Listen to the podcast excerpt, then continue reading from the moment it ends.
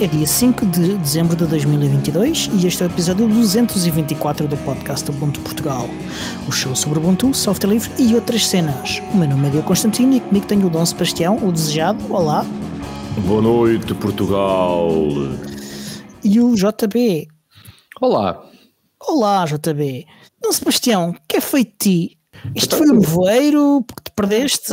Conta lá. Fui, fui a um spa no norte da África e com uns amigos e tal, uh, mas a coisa correu um bocado mal e perdi, perdi o barco de volta e fiquei por lá uns tempinhos, mas entretanto voltei passados quantos séculos? É preciso fazer as contas, não me lembro.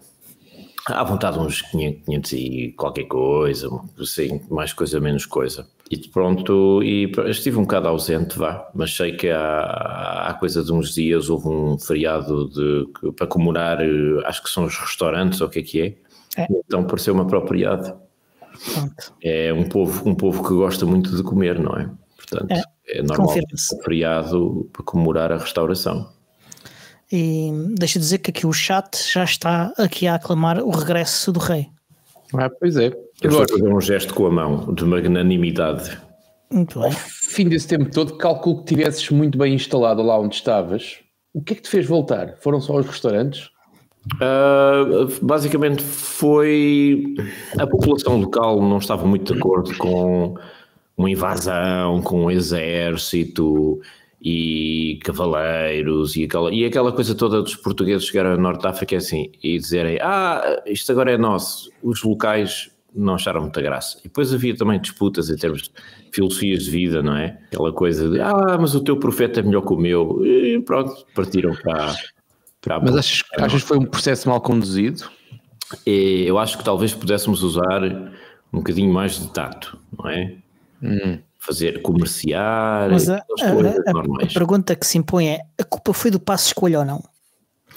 A culpa será sempre do passo escolha, mas também do Sócrates. Do Cavaco. Do Cavaco, do Cavaco. Teve lá 10 anos Exatamente. e não fez nada. Exatamente, e continuem a votar PS. E do, e do PS, e dessa, dessa tralha toda. É que, que, nos governa desde o 25 de novembro. Olha aí, outra data, outra data bonita que tivemos há pouco tempo. Por acaso. Está a descambar e ainda vamos 25 de, 25 de novembro para mim é uma data muito querida porque é o aniversário de uma pessoa que me é muito próxima.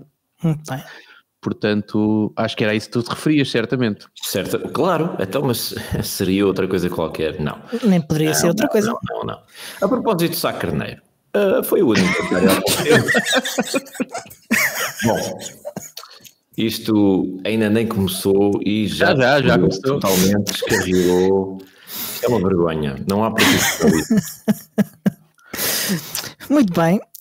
Então, na tua, calma, na tua ausência, Dom, o Diogo tentava chamar-nos à razão, ao coletivo, de que as pessoas acham que nós conversamos demasiado no princípio do episódio sobre hum, as outras cenas. O resto da malta não sei, mas eu acho divertidíssimo.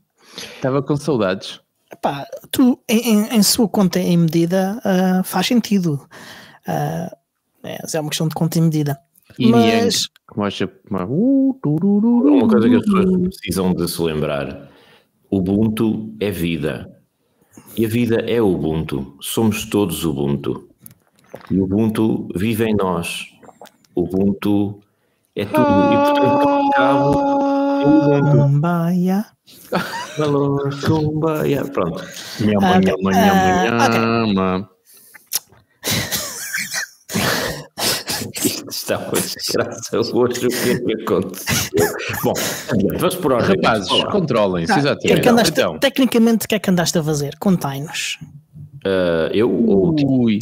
Sim, tu, tu, Dom Sebastião, o desejado. O que é que eu andei a fazer? Olha, andei a descobrir o fantástico mundo da eletricidade e dos circuitos elétricos e de apanhar um esticão inadvertidamente porque não, porque não me lembrei de olhar para ver se o quadro estava desligado antes de um fio com fase.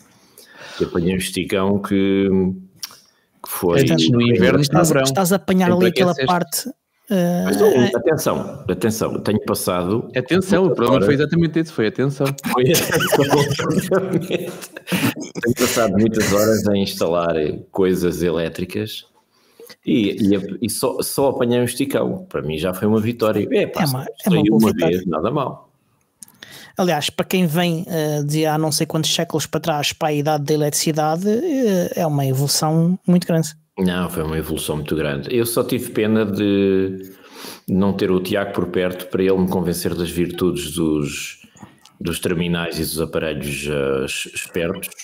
Ia falar sobre isso a seguir. E até agora só instalei coisas burras, não é? Um gajo burro a instalar tomadas burras e interruptores burros. Manuais, primitivos, sabe? Problema de compatibilidade não, não tudo tem. neolítico. Mas pronto, faz o que se pode. Mais tarde pensamos nisso. Mas como é que entraste no mundo da eletricidade? Fizeste algum daqueles cursos das novas oportunidades? Foi?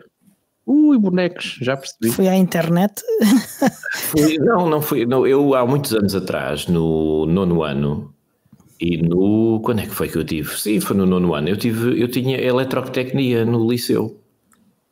Onde eu andava, eh, eu estava matriculado numa cadeira de eletrotecnia. Ainda aprendi umas coisitas. Olha, bem bom. Mas confesso Tiveste- que já não me lembrava. instalar interruptores? Tive que ir, tive que ir eh, pesquisar umas coisitas aqui e ali. Tiveste instalar interruptores. Interruptores e tomadas e essa tralha toda.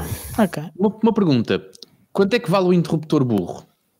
Quanto é que vale o interruptor burro? Quanto é que tu pagaste por um interruptor burro? Ah, eu comprei assim ah, em pacotes. ah, quando é, quanto é que foi? Deve ficar. ah, deve ter ficado para aí 5 menos. euros?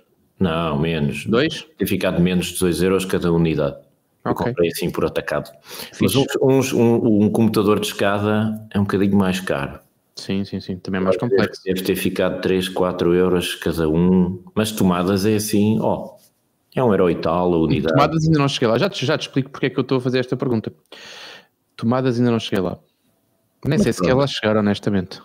Vamos lá ver se consigo acabar esta porcaria toda até o fim do ano, porque já estou fartinho Muito bem. a passar fios e a apertar coisas e a fazer erros de cálculo nos computadores de escada. Ah, com sim. interessantes puzzles mentais. E há lá um deles que ainda não consegui resolver, mas lá chegaremos. Vais certamente conseguir. O pessoal da eletrotecnia sabe do que é que eu estou a falar. Alguém que saiba. E então, e, e- vocês? Uh, passaram também uma semana eletrificante? Ui, eh, Ui. não sei, Tiago, o que é que me contas? Olha, curiosamente, tive esta semana a olhar novamente para a minha instalação elétrica e decidi experimentar. Eu ainda me lembrava do último interruptor esperto que eu comprei e que me fez perder a vontade de comprar qualquer um dos outros. Porque aquilo era, o miolo daquilo era tão grande que eu tive a esculpir a minha parede para conseguir enfiar aquilo dentro da parede. Ah, acontece que tive a olhar para eh, as imagens da descrição de produto de um interruptor semelhante e decidi arriscar. E comprei um interruptor inteligente. Por isso é que eu te perguntava quanto é que está a valer um interruptor sem inteligência. Ahm, decidi comprar um interruptor para fazer de forma simples o controle de algumas lâmpadas cá de casa. Uh, depois a experiência foi bastante positiva. Portanto, basicamente é tu tiras o interruptor, pões outro, o miolo é, é- cabe no- no- no- na caixa, desde que seja um miolo compatível, desde que não seja um Xiaomi, não sei das quantas que foi que eu comprei, para ter para, para, para- para me proporcionar duas horas de escultura de parede. Uh, e correu, correu bastante bem. Uh, já estou a pensar, portanto, o problema aqui é o problema, e quando falas em interruptores inteligentes, tens um problema semelhante que é o das comutações. Ou seja, o típico computador de escada que é passares um fio entre um interruptor e outro, exatamente, ah, e que tens que acertar com, as- com a, com a cabelagem, só quando tu falas em interruptores inteligentes, eles não comutam nada. Tu, na prática, aquilo que tens que fazer é comprar um interruptor e é esse que controla fisicamente a falar de lâmpada, não é? Ou aquilo que quiseres controlar, e depois os outros, na prática, não comutam rigorosamente nada. Interagem com aquela lâmpada por software, ou seja, é a programação depois que faz a, perce- a falsa percepção de comutação. Espera lá, espera aí. eu O aí- que- O que é que tu chamas o miolo? É um circuito, é um chip, é o quê? Tem uma antena? Não, o miolo é aquilo que fica dentro da parede. Todos Certo. os interruptores têm o miolo, não é? Mas o que é que está dentro do miolo de um miolo esperto? De um Eu, eu- interruptor eu não sei se esperto? estamos a falar de, de padaria, se estamos a falar de eletrotécnica. Não, estamos a falar de anatomia do, do, do crânio. Estamos a Exatamente. falar de miolos, não é? Exatamente. Então, Há muito tempo não como miolos, por acaso. o que nós, assim, o que me interessa não é o que é que está dentro do miolo, porque na prática o que está dentro de um miolo de um interruptor inteligente há de ser uma antena e há de ser um circuito que faz a ligação, seja Wi-Fi, seja Z-Wave, Zigbee, o que for. Portanto, isso vai ser o miolo, que não é muito diferente do, em termos de, de, de volumetria, pode não ser muito diferente do miolo de um interruptor eh, burro. Na prática tens o botão do lado de fora da parede, mas tens uma parte que fica dentro da parede. Isso é aquilo que eu estou a chamar o miolo. É a parte que fica escondida. E que tens de ter alguma profundidade na caixa do interruptor para receber esse miolo. Pronto, e foi Mas é caixas, as caixas que tu tens aí nas paredes, a maior parte delas são medidas padrão. Não, não há muito mais a Sim. fazer. só Então cultura. compras um, compras um interruptor Xiaomi que te diz assim, padrão, que é isso? Eu é que sei quanto é que o meu miolo tem que ser. E pronto. E é nessa altura que és obrigado a fazer escultura. Ahm, mas pronto. Os que eu comprei, os que eu comprei agora, uh, uh, eu comprei um para experimentar, não sou, eu não cometo o mesmo erro várias vezes, portanto comprei um para ver se cabia e agora vou comprar mais certamente. Uh, os que eu comprei agora têm a, a tal parte interior, para o Diogo não ficar brilhado, uh, mais pequenina e cabe perfeitamente na caixa da medida padrão. Portanto, é literalmente tirar dois parafusos, puxar um fora, dois, dois condutores, os dois condutores no novo, no novo hum, interruptor, a parafusa está pronto. Ou seja, de uma forma manual, o interruptor fica a funcionar. A partir daí, modo emparelhamento ou uma assistant para cima e tu consegues ver se a luz está ligada ou desligada, ligá-la à distância e eventualmente fazer automações. E, isso é Zigbee ou Zigwave ou o quê? Eu só trabalho com Zigbee, até, até o Ok. Zigbee me deixar ficar mal. Eu gosto de É que eu Zigbee. tenho estado a ouvir em vários sítios, em vários podcasts e canais de YouTube, muitas queixas hum, a respeito do Zigbee e em como eles perdem um emparelhamento com, com o Home Assistant. Não tens tido problemas desses? Uh, eu, eu tive alguns problemas de desemparelhamento que eu associei a quebras de luz. Ainda assim não é justificação, porque não deviam acontecer. Agora, eu usei uma técnica desde muito cedo que foi hum, instalei em cada divisão da casa uma tomada Zigbee. E as tomadas Zigbee funcionam como repetidores. Portanto, Sim. isso facilita É bastante. uma mesh network. Exatamente. Portanto, mesmo que eu não precise de nada controlado com uma tomada inteligente, optei por cada tomada foram, não sei se foi 10 euros ou 12 ou o que é que foi, optei por comprar repetidores que podem no futuro vir a ser tomadas ou que já são tomadas controladas eh, eh, centralmente, eh, mas optei por fazer a minha mesh com essas tomadas e espalhar uma por cada, por cada divisão. Será por isso, provavelmente, que eu tenho, que eu tenho menos queixas a fazer ao Zigbee. Não sei, porque uma delas é do, do Chris da Jupiter Broadcasting e ele vive numa autocaravana e tem Uhum. uma carrada de dispositivos. Mas ele é, É. pobre, é isso? Não, ele, ele vive numa autocaravana É um motor. bocadinho mais luxuosa. hum, Eu estava a imaginar é uma rolote de farturas. e, eh, é por opção. Ahm, mas é porque a casa onde ele vivia de antes e onde ele às vezes vive quando a autocaravana vai para reparações é o estúdio ah, da Jupiter Broadcasting. Ahm, mas pronto, ah, eu estou a perguntar porque eu ouvi isto e algumas pessoas têm bastantes dispositivos na, na Mesh Network e hum, estão-se a queixar. Ah, eu lembrei-me de perguntar ao Tiago que, que, ele que eu sei que tu tens dispositivos e que 44 nesta altura. Exato. Eles não sei quantos é que eles têm, eh, têm alguns, e, e- e queixam-se, não é? Quando assim falta a luz, que é uma vez de X em X meses, né? Uhum. Ahm, mas eles estão-se a queixar eh, em, ao fim de um dia ou de Ah, algumas né, horas. nunca, nunca, assim. nunca na vida. Nunca Tu na tens, vida. tu tens 44 dispositivos Zigbee na casa toda. Quant- Quantas divisões é que, é que em média, qu- quantos, quantos dispositivos é que tem uma divisão em média na tua casa? Não tenho essa estatística. Por exemplo, uma casa de banho só tem um. Tu tens dispositivos Zigbee na casa de banho. Sim. Porque é que não havia de ter? Temperatura e umidade. eu não sei o que é que aquilo faz. Ah, ok, são sensores, ok, certo. Até mesmo tomadas, para Eu ser tomadas inteligentes, várias podia- coisas, exatamente. ter isso. 44. Sim. Então fica o desafio ah, para os ouvintes lá em casa, quem conseguir hackear a casa do Carrondo ah, primeiro, ganha Uhum. um magnífico prémio de tipo um prémio, Um caldoço. ah, um, um- um desconto no Lidl. Miguel o- 10? com O código Miguel 10. Ou de um Ok. 10. Fica o desafio. Ok. Bem.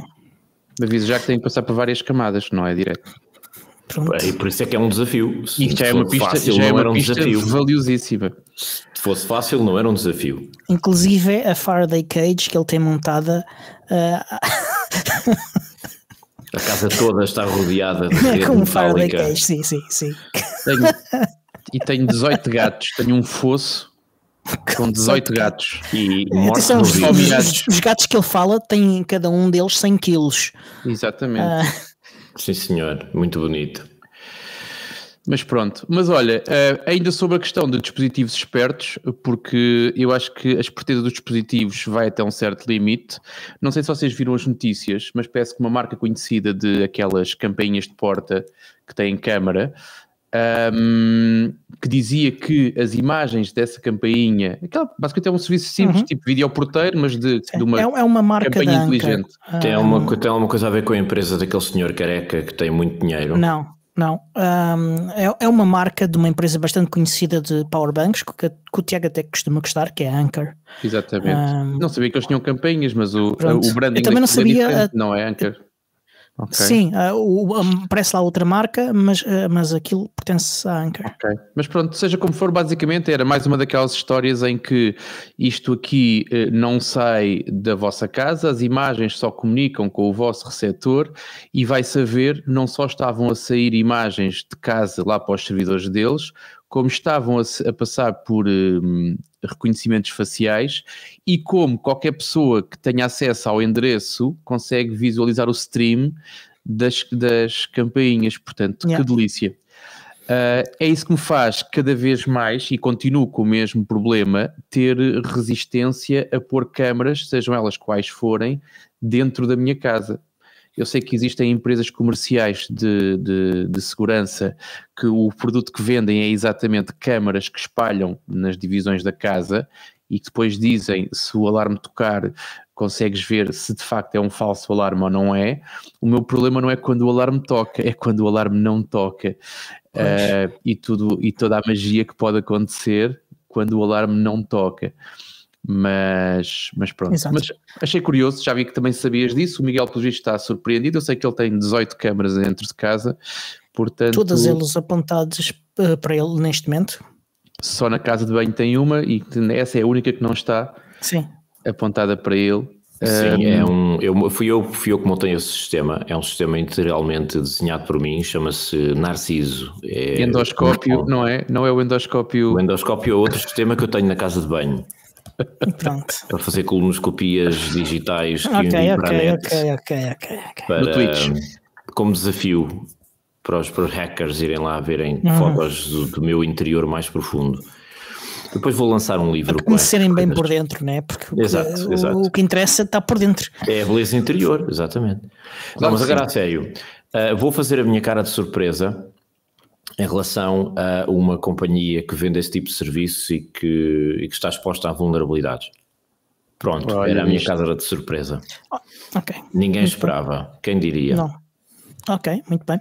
Olha, ah, já estás, Tiago? Já, já. Sim, por enquanto, sim. Se entretanto me lembrar de mais alguma coisa, Ok. Olha, interrompo-te. a minha semana Ah, foi não, essencial. pera, pera, para tudo. Deixa-me ver. O nosso, o, o, teu, o teu mastodonte já está, já viu a luz do dia outra vez? Ou Ainda não, foste ainda não. Ainda não. Ahm, ainda não. Ah, Estou a planear, talvez no início de janeiro, a ter, ter isso de novo em cima. Até o início de janeiro hum, está muito complicado de tempo. O que, é que eu, o que é que eu tive a fazer? Ah, eu tive, no entanto, a fazer coisas relacionadas com isso. Uma delas é seguir a hashtag MastoAdmin, que é uma hashtag utilizada no, no próprio uh, Fediverso, ah, que permite seguir uh, administradores de Mastodon a partilharem as suas experiências e o seu conhecimento, até partilharem uh, e alertarem-se uns aos outros para ataques que, que têm estado a ocorrer, uh, denial of service uh, ao próprio Fediverse e ao Mastodon em particular. E, e também, além do Mastodon, uh, também tive uh, a ler o backlog do canal Discord do Butterfly uh, para, para, para chegar a atualizar-me no que é que está a passar. ainda, mas ainda estou em alguns dias depois do, da Ubuntu Summit, portanto não tive tempo para ler muito. Também tive hum, a assistir aos vídeos do primeiro dia da UBCON Ásia 2022, ainda não li tudo, ainda não vi tudo, aliás, mas há apresentações sobre segurança, sobre Kubernetes, sobre comunidade, sobre hardware, eh, correr Linux em hardware da Apple. Até agora está, tá a ser bastante interessante. E também assisti a dois vídeos uh, de, de, no YouTube da, da AMPRI, da Associação Nacional de Professores de Informática. Trata-se de um webinar com o título A Conversa com Professores de Informática, em que eles uh, vão lá e apresentam projetos que têm desenvolvidos, desenvolvido com os alunos uh, no âmbito dos seus agrupamentos escolares e, e, com exemplos de projetos muito interessantes uh, com, em que utilizam frequentemente software livre, não utilizam só, mas utilizam muito frequentemente software livre e hardware aberto, como o Python, o Arduino, o Blender, o PHP, o MySQL, uh, o C, JavaScript, HTML, CSS, por aí adiante. Um, gostei bastante de, das apresentações, foram muito interessantes. Um, em particular a primeira, mas sem demérito nenhum para a segunda. A primeira, uh, uma, em particular um, um, testemunho de uma aluna da professora Fátima Pais, um, que falou da importância uh, da escola lhe ter dado a oportunidade de ter contato com programação, porque até esse momento estava completamente convencida que aquilo era uma coisa só para rapazes e que nenhuma rapariga nunca ia ter algum interesse pelo, pelo assunto mas por ter tido essa oportunidade um, chegou à conclusão que afinal adora programar e que hum, mesmo que não fosse algo que ela iria, fosse fazer para a vida, que crê que tenha sido uma competência uh, interessante para ela e, e, e, algo de que ela desfrutou. E hum, quero deixar aqui um, um grande high five para a Joana e dizer que precisamos de mais mulheres como ela, que queremos mais mulheres no, no nosso setor e que isto não é um espaço só para homens e que ela é um exemplo e, e, e que ela espalha a palavra, porque é, é preciso que outras raparigas como ela e outras mulheres vejam exemplos destes, para, para, porque às vezes quando nós não vemos uh, alguém como nós uh, num sítio para onde nós queremos ir, se calhar não vamos porque não estão lá ninguém como nós, né? E, e isto de facto acho que, que muda, muda um bocadinho a perspectiva. Quero também dar uma grande saudação aos professores uh, que de facto têm estado a fazer coisas incríveis, uh, em particular os de informática, neste caso, né? mas uh, às vezes com poucas condições, mas com, com muita dedicação. E, e, e, se precisarem de alguma motivação extra, vão ver estes vídeos porque certamente vão ser de lá mais motivados. Faltou dizer só que grande parte desses projetos são feitos fora do horário de trabalho que é uma coisa que muitos sim, professores sim. Uh, prezam por cumprir, e ai deles que façam mais um minuto que seja. Uh, grande parte destes projetos são feitos fora do horário, portanto, com horas que podiam ser horas de família ou horas para outro tipo de coisa, e as uhum. pessoas escolhem fazer esses projetos. Uh, uma, uma a professora, essa professora Fátima uh, Pais uh, mencionou um caso de, de, um, de, estar com, com uma das alunas num, a trabalhar num projeto até às duas e meia da manhã. Uh, portanto, É, Nunca fiz algo, isso, não sei o que é. É, é de facto algo que tirar o chapéu, pronto. Yeah. Também estive a ver outra, outra, outros vídeos, uns streamings, neste caso do, do, nosso amigo e membro da comunidade e também amigo do show, Tiago Carreira. Ele, hum, ele está a seguir os desafios do, de programação do Advent of Codes, ele está a fazer streamings no YouTube e no Twitch às, uh, às, às 13h30 de Portugal. Eu meti a, a hora errada. Um, e quem quiser, uh, subscreva o, o canal dele no YouTube e no Twitch e, e. Uh, podem, podem ir lá e aprender um bocadinho sobre programação, sobre como é que se pensa quando se está a programar, principalmente isso. E se forem ao canal dele, podem também ver um, um, outro vídeo que, que ele fez aqui há uns tempos sobre como ter um podcast a custo zero e que tem por base o, o trabalho que ele desenvolveu para o podcast que ele tinha, o Marmita de Redon, e que é também a base daquilo que nós usamos para o podcast do Ponto Portugal. E, e, não é muito diferente do que alguns grandes podcasts uh, da área do, de Linux e da informática fazem. Um, é um bocadinho diferente, mas não é radicalmente diferente. Ali estão os grandes pilares que estão ali. E também não só da área tecnológica, eu conheço um grande podcast que usa exatamente o modelo do podcast do Ubuntu Portugal e nem sequer é um podcast de tecnologia, são dois Pronto. tipos à conversa. Pronto, não sabia que já estavam migrados também.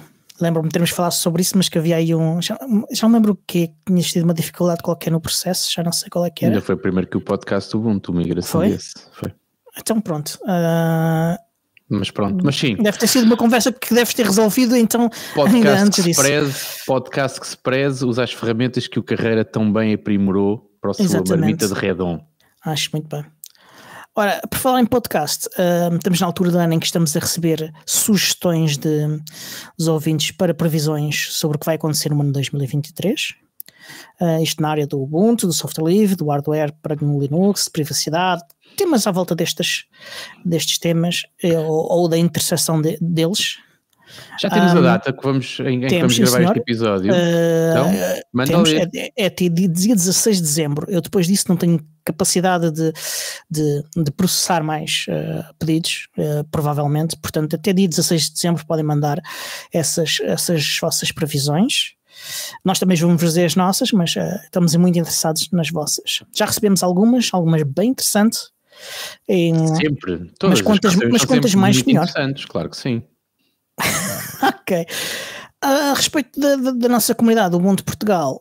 Ok, estou aqui, o, o Carreira está aqui a dizer no chat, só uma nota, o streaming não tem uma hora definida, é feito de acordo com a, com a disponibilidade pessoal e profissional dele, uh, mas que deixa agendado no YouTube, portanto, olha, uh, subscrevam o canal e podem ver que, que está lá uh, o eh, agendado uh, o streaming. Sim, isso eu sei porque há bocado pus lá para tocar a campainha para o próximo para me notificar para, para no sininho.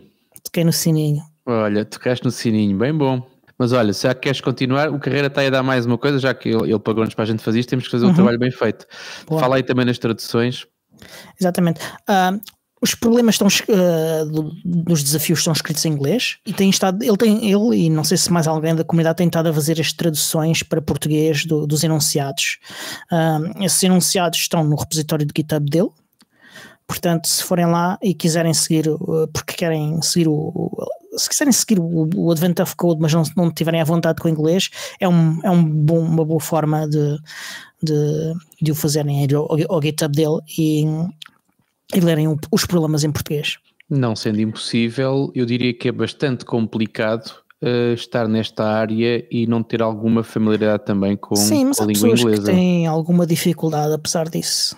Uhum. Não é que eu digo, não é, não é impossível, mas é bastante mais complicado. É, ah, sim, sim. O esforço é bastante área. maior. Podes. Tu podes ser fluente nas expressões técnicas inglesas todas do, do trabalho do dia a dia e depois não, não, não teres conhecimentos suficientes para para saberes falar fluentemente uma língua num contexto diferente, às vezes acontece. Sim, sim. sim, sim. Ah, ele está a dizer universo. aqui, breaking news, é que ele amanhã vai ter um convidado, portanto uh, ficam já a saber que haverá um convidado. Partiste, partiste as notícias, breaking news. Exatamente. Também sobre a nossa comunidade do Bom de Portugal, quer dizer que o nosso grupo Telegram tem estado a crescer, um, tem tido algumas pessoas novas no grupo bastante interessantes que têm estado a contribuir bastante. Um, e quero agradecer a essas pessoas terem se juntado a nós e estarem a fazer essas contribuições vali valiosas, e, porque é bom para todos. Muito obrigado. Exato. Ora, vamos às notícias. Bora! Bote nessa, Vanessa. Bora, então. Olha, Ainda não falamos aqui de uma coisa que já se sabe há bastante tempo, que é o próximo nome da, da release do Ubuntu. Uh, é o Lunar Lobster. Não sei se tem algum comentário a fazer.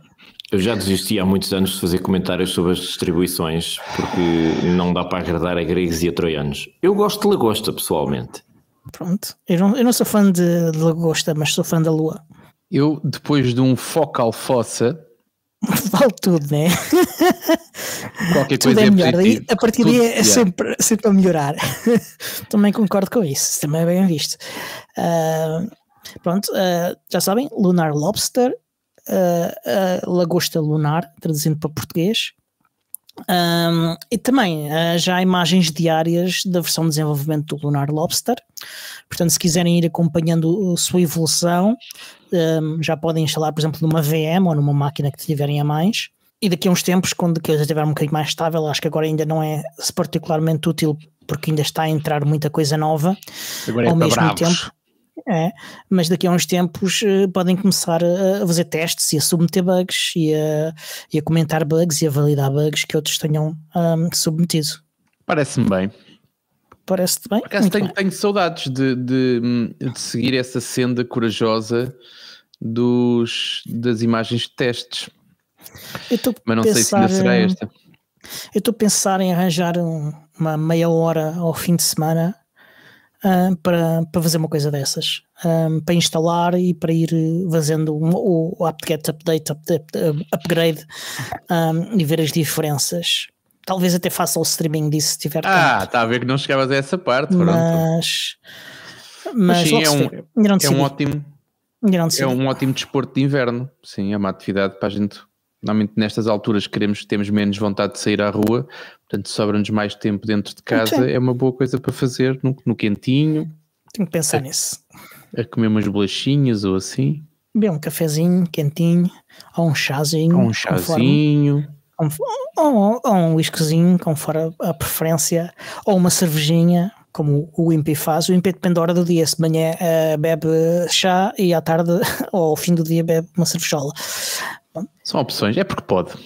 Exatamente. Também na, na área da evolução do, do Ubuntu e do, e do ecossistema, ahm, no, o Xubuntu, o, aliás, o, o Sean Davi- Davis, que é o líder do projeto do Xubuntu, lançou no seu ah, blog pessoal um, o update ao desenvolvimento do Xubuntu para dezembro de 2022 e que tem algumas novidades interessantes, algumas que já, que já estão no próprio Ubuntu, por exemplo, no, no 2210, ah, esta já está, que é a mudança, a substituição do Pulse Audio pelo Pipewire, ah, com vantagens que ele ah, encontrou ah, de consumo do, de CPU, tem muito menos, e também a qualidade das ligações Bluetooth também melhorou. O Wire Plumber, que, que é um software que permite gerir um, as ligações do áudio entre uma aplicação e outra também está incluído. Além disso, com esta eh, nova versão do Ubuntu que, que irá ser lançada ah, em abril, ah, passará ah, a estar incluído por omissão suporte para Flatpaks, além do, do, dos snaps e dos debs, que é uma novidade bem interessante para, para algumas pessoas que têm preferência por esse formato ou que simplesmente gostam de ter a maior disponibilidade de software possível e que, que é o que conseguem ah, ter com, ao utilizar mais formatos e repositórios possíveis. E que falava-se até também sobre como é que um flavor, não é? Portanto, não sei se nós falámos aqui, só falámos em off em Praga, mas hum, foi conversa de corredor em Praga e acho que até foi, nós falámos aqui sobre isso, que é e a interpretação, ah, existem várias, hum, várias interpretações, eu não vou aqui ah, alongar muito, mas ah, quando se falava exatamente de que e penso, eu na altura não tinha a certeza qual é, que era, qual é que era o flavor, mas que um dos flavors tinha suporte nativo para Flatpaks. A pergunta que se fazia é como é que a Canonical eh, permitiu que isso pudesse, ehm, que isso pudesse acontecer. Um, e a conversa andava, um- andava um pouco à volta disso, porque dá a ideia que a Canonical de alguma maneira não é bloqueia, e hum, acho que não se passa isso, porque tu facilmente eh, instalas o suporte para app images e para Flatpaks eh, em qualquer instalação, em qualquer. Um, Aliás, os pacotes sim, estão no repositório. do Ubuntu, exatamente. Portanto, com apt install, tu fazes rapidamente e em meio de segundos, eh, tornas o teu codec preparado para eh, suportar eh, Flatpaks ou eh, App Images, que são aqueles que normalmente são comparados com os snaps que a Canonical, ehm, que a Canonical tanto vende e que, e que, e que é responsável por. Mas, mas sim, portanto, eh, é, é verídico. Na altura havia algumas dúvidas se era nativo, se não era. eu não gosto. Não gosto de perder muito tempo com isso, até porque lá está. Se aquilo demora 5 ou 6 segundos a instalar, o suporte para, para Flatpaks, uh, não quero perder mais do que esse tempo a discutir a questão. Uhum.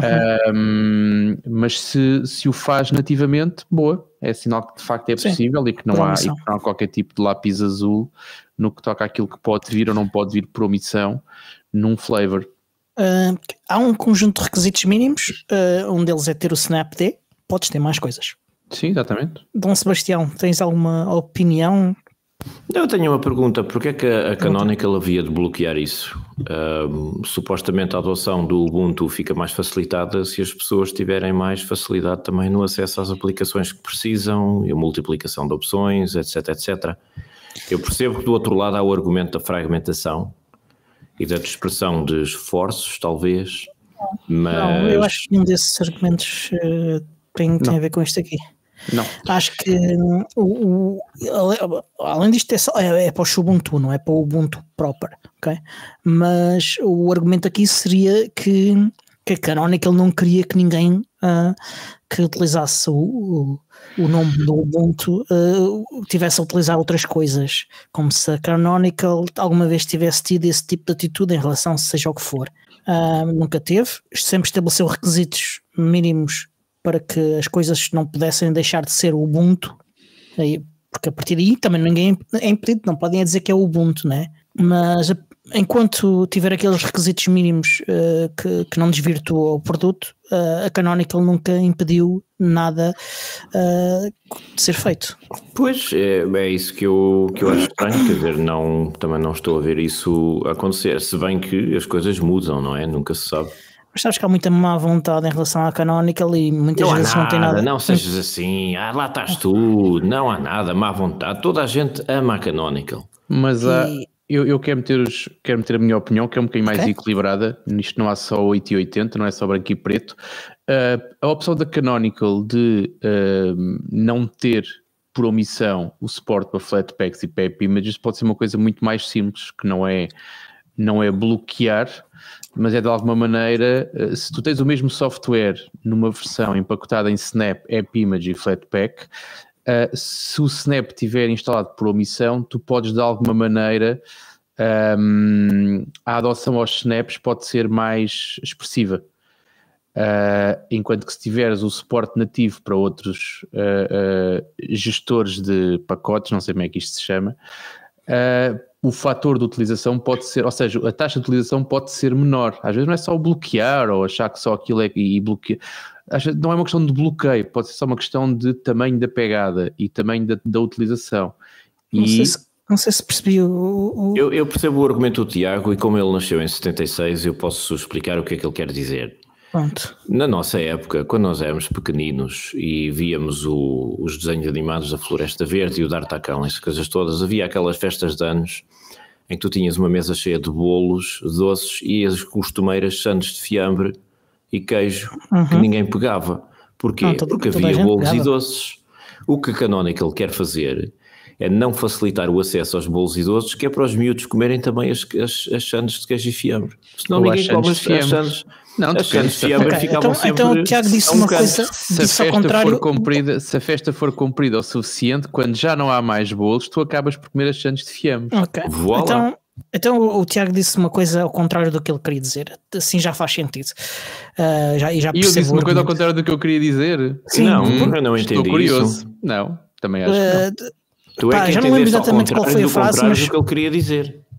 Já não sei qual foi a frase, mas há uma, há uma frase que tu disseste sobre, sobre os snaps, não sobre os flatpacks, que, que, que disseste se calhar que, no sentido contrário. Uh, ou ouvi ou mal, ou, ou, ouviste mal. Ou eu ouvi mal, okay. ou traz dito é no uma, sentido contrário. Se ao menos isto tá, estivesse eu gravado. estava baralhado com essa frase. Olha, exatamente. Se a gente se tivesse lembrado de gravar isto, agora tirávamos as dúvidas. vamos ver para a próxima. Para a próxima, ficando para a próxima. Uh, Mas pronto, nota. acho que a uh, ideia passou e acho que isto não tem que ser só extremismo, pode ser só uma não, questão não, de... eu acho é que há, há, de facto pessoas que, que acham que, que o objetivo da Canonical... Como é óbvio, há sempre quem aproveite. Uh, é este e, e, e, e, não tem sequer ter qualquer contacto com a realidade, é só o que está nas vozes da cabeça das pessoas uh, e pronto. Uh, mas pronto, adiante, vamos às coisas fixas do, X, uh, do, do Ubuntu, uh, que ainda há mais uma, uma coisinha, que é o XFCE 418, que Eu está acho que tu prestes... agora, Diogo. Portanto, tu acabas de dizer que o Ubuntu passa a ter suporte nativo para Flatpak. Uhum. E agora dizes, vamos mas é às coisas fixas do Ubuntu.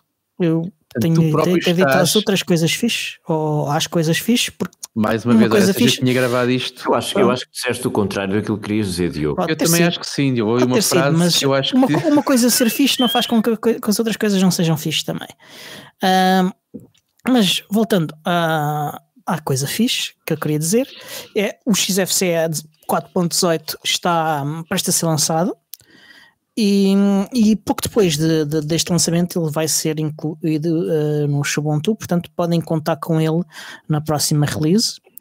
Um, não vou largar sobre o XFC 418. Se quiserem ver um, um, resumo das novidades, podem ir ver o artigo do OMG Ubuntu, uh, que, que, vale a pena. E esta semana, uh, a olhar uh, para repositórios da Canonical, e por coincidência, Stefan Kraber, que é o líder do X, LXD, LXD, LX, ah, LXD. Ah, força, tu consegues, vamos lá. Só consigo dizer em inglês. O LXD é que, é um, fez um vídeo sobre isto mesmo. fica mais fácil. E uma destas coisas é o, o, o snap do Microsoft. Um, para quem não sabe, e é normal que não saibam, que há muita gente não sabe, e eu também não aqui há uns tempos também não sabe, até, sabia até o, o David me ensinar, uh, o David Negreira, Uh, o, o CEF um, é, é, uma plataforma uh, de software livre, claro, armazena, de, armazenamento de dados, uh, que é armazenamento definido por software, ou seja, toda, toda o armazenamento é, é configurado e gerido com software, não há nada que seja delegado para para, para o hardware ou, ou para outras camadas uh, do sistema operativo, digamos. Um, ele, ele é utilizado para implementar uh, coisas como o Object Storage, que, que, é muito utilizado, por exemplo, no, no S3 da Amazon, mas além disso também tem capacidade de fazer uh, block, uh, disse Object Storage? Sim, Acho que sim. Agora okay. disseste aquilo que querias dizer. Ok, tá pronto. É que eu fiquei na dúvida se tinha dito ou não. Mas ele também faz block storage, file level storage e, e pá, isto permite que ele seja utilizado para, para definir toda a, a componente de, de, storage de uma, de uma cloud que nós tenhamos uh, para nós, seja ela no, em cima de, de, infraestrutura de cloud uh, ou até no, num servidor nosso uh, que, que nós temos em casa, ou por exemplo para o nosso home lab. Um, o, o CEF um, funciona de forma distribuída. Uh, não tem ponto único de falha, uh, escala até o nível do exabyte, portanto podemos ter lá uh, quantidades de dados fenomenais. Uh, não conheço ninguém que tenha exabytes de dados em casa, pelo menos. Além, além, de ti? não conheço ninguém que tenha exabytes ou que me tenha. Tu ainda não tens? Não, não, nem perto. Então. Nem perto. Não depende de sistemas eh, de fecheiros externos, como tinha falado há pouco. Uh, ele controla diretamente os discos com, com o seu próprio back-end de armazenamento. E uma das vantagens do, do é, é que permite que vocês agarrem em equipamento que, que, facilmente conseguem comprar ou que vocês até se calhar já têm em casa e, e montar uh, o, o, vosso próprio uh, cluster de CEF sem terem de estar a utilizar uh, hardware de, de, gama empresarial e coisas de topo de gama um, para, para montar esse vosso cluster. Entre os utilizadores do CERN, do, do, CERN, do, do CEF, uh, está o CERN, que é, que é uma das principais entidades de investigação científica na Europa, a DigitalOcean, que, que é um dos maiores cloud providers que não um, um, daqueles, um dos gigantes Google, Amazon, Microsoft e Google, ele é desenvolvido pela, por, uma, por uma fundação chapéu, a CEF Foundation, e entre os membros uh, dessa CEF Foundation estão a Canonical, a Red Hat, a DigitalOcean, a OVH, que é outro cloud provider, um, este europeu, a China Mobile, que é um dos maiores uma das maiores empresas de telecomunicações do mundo, a Western Digital, que é uma das maiores fabricantes de dispositivos de armazenamento de dados do mundo, e a ZTE, que é um dos maiores fabricantes de equipamentos de telecomunicações. E o Microsoft em si é, é uma distribuição de Ceph um, que, que, foi criada pela equipa de LexD, da Canonical, e que, e que com ele uh, conseguem fazer um deployment automático com suporte para, para clustering do, do Ceph. Portanto, isto é um snap, vocês instalam uh, e, e ficam com um cluster de Ceph, que é uma coisa fenomenal. Mas não foi a única coisa relacionada com o Ceph que, que, que que a Canonical andou a fazer, uh, noutro dos repositórios de GitHub. Isto foi porque quando é respeitar os repositórios de GitHub da Canonical, de tempos a tempos faço, faço isso. Outro, outro snap que eu encontrei lá é o MicroCloud, que é um outro produto que ainda está por lançar, e, e nota-se que está por lançar porque, por exemplo, o README do, do que está no GitHub está vazio. Que tipicamente é uma coisa que não se deixa quando já tens um produto sério. Um, ah, ele já está na Snap Store, no entanto, e, e na Snap Store encontrei a descrição que, uh, seguinte: uh, uh, a, Can a, Canonical Microcloud Cloud cria uma automação de, de, deployment de uma cloud de pequena escala e ativa um, um cluster de LexT com alta disponibilidade para a parte de compute e usando Ceph como o backend para storage. Como é que ele faz a alta disponibilidade? Ele deve criar VMs, uh, provavelmente, dentro da tua. ou vários clusters que correm uh, o LexD dentro do LexD, ou coisa assim de género. Pois, mas se corres aquilo só numa máquina, mesmo a que ideia, tenhas vários. A ideia ali será uh, teres algo dentro de, de um ambiente autocontido, se calhar para, para, para testar as coisas e não tanto para. Uh, para garantir um, um, um, funcionamento de grande escala, né? Para isso utilizarias... Aquilo, aquilo, que eu vejo, aquilo que me causa aqui alguma estranheza é exatamente uma coisa que se chama micro e que é de pequena escala, conseguir ter alta disponibilidade, que normalmente é ah, difícil de... Tecnicamente não é impossível, mas não é habitual. É assim, o ser micro, coisa... eu acho, acho que não está relacionado uma coisa com a outra. Não, não eu, pelo menos, não relaciono muito uma coisa com a outra. A alta disponibilidade tem a ver com, com, com a arquitetura do sistema. Claro que sim. Mas o que é, então, o que é, o que é, que é uma cloud de pequena escala? Será, neste caso, eh, uma, uma cloud que corre num servidor ou coisa assim, género, que é para num simular uma coisa é maior do que é. Não, não para ser, mas para simular. O que okay. para fazer testes de coisas que funcionam, ou de instalações, ou, ou para fazer protótipos, ou para fazer eh, provas de conceito, poderá ser o suficiente. Ora, uma coisa mais interessante e que eu acho que vais achar particularmente interessante é outro snap que eu encontrei, que é o Workshops. Isto aqui eu experimentei mesmo, instalei e andei a experimentar. Que é, uh, é não, não é um projeto divulgado ou publicado, mas trata-se de uma pequena aplicação de, em, feita em Flutter e que funciona como uma interface de gestão de containers LexD. Portanto, é um GUI para o LexD.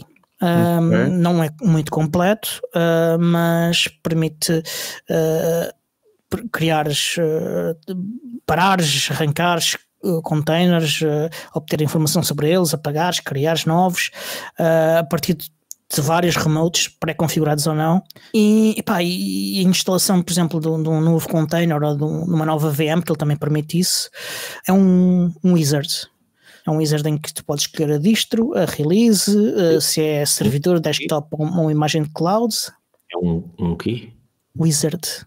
Wiz ah, um wizard, um, um feiticeiro. Um feiticeiro, Exatamente. como o Dios. Exatamente. Se é um container ou uma VM, Uh, outras coisas fixas também. Permite selecionar uh, se crias um utilizador no container ou na VM com o mesmo username que tu tens, um, se monta a tua home directory do host no, no container, um, se expõe ou não a tua placa de som e, de, e gráfica ao, ao, container.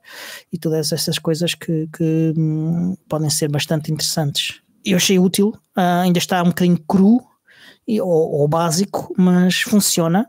Encontrei alguns bugs, uh, no, em particular no terminal. Ele tem um, embebido um terminal uh, que eles dizem que é full featured, mas tem bugs que não me permitem dizer que é. Uh, mas não dará muito longe disso. Provavelmente são bugs fáceis de corrigir. E se quiser instalar, um, porque ele não aparece listado na, na, na, na Snap Store, uh, faça um Snap Install Workshops. Uh, eu recomendo que quem, quem usa LXD uh, regularmente, é algo que eu recomendo.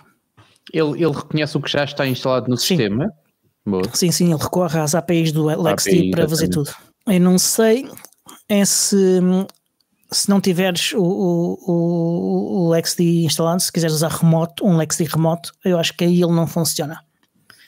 Uh, eu já vi outros, outros um, ehm, gestores que faziam basicamente o que adicionar é outras configurações com os, com os hosts remotos que possas ter, outros, ou se não tens aquilo instalado no, no, com, o que estás a, com o que estás a operar, apenas remotos.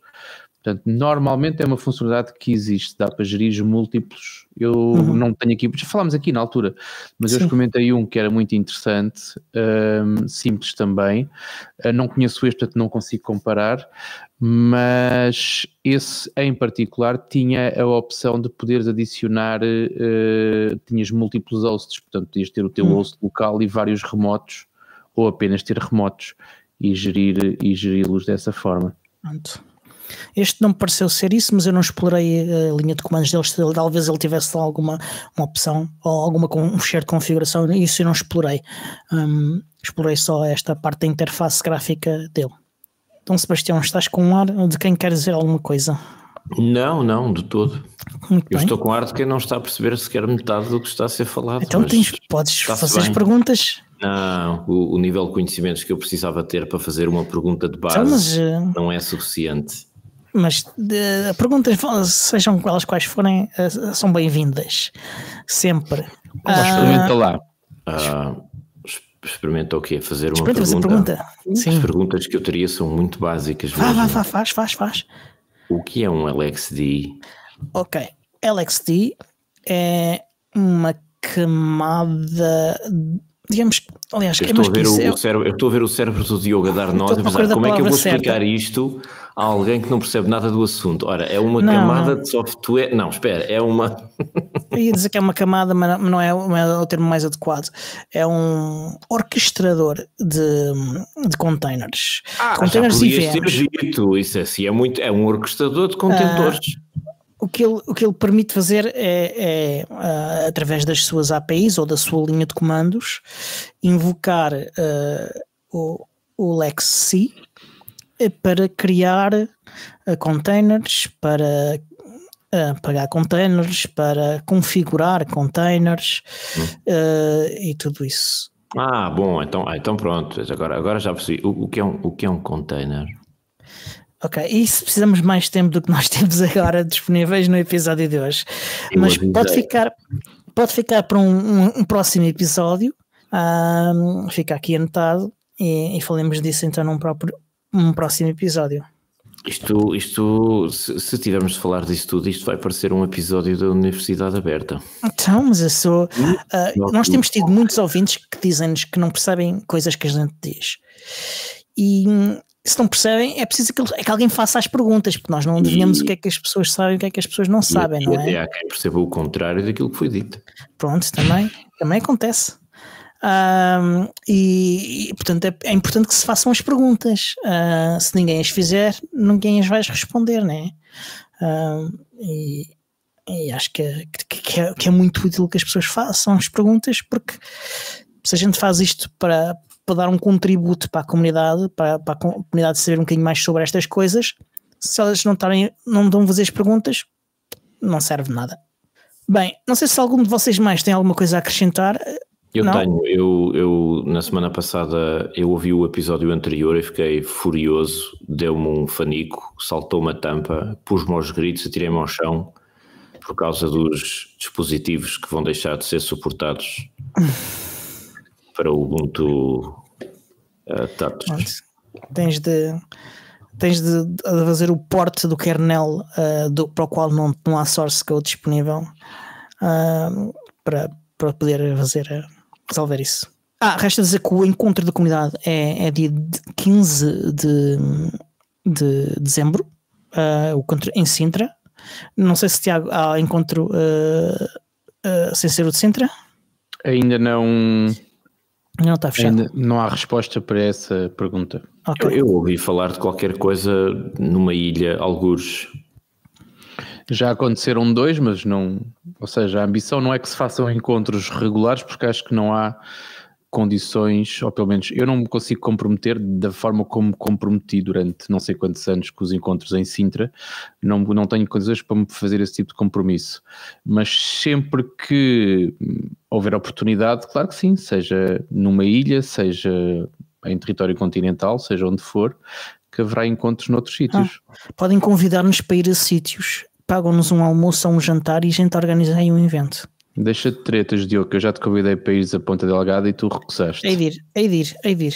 Ah, bem, hei de ir, isso também eu. Também é de morrer, não, é, não, tem, não é hoje. Pronto, ah, resta dizer que este show é produzido por mim, Diogo Constantino, pelo Miguel, pelo Tiago Carrondo e editado pelo Alexandre Carrapiço, o senhor podcast. E até para a semana! Até à próxima. Tchau.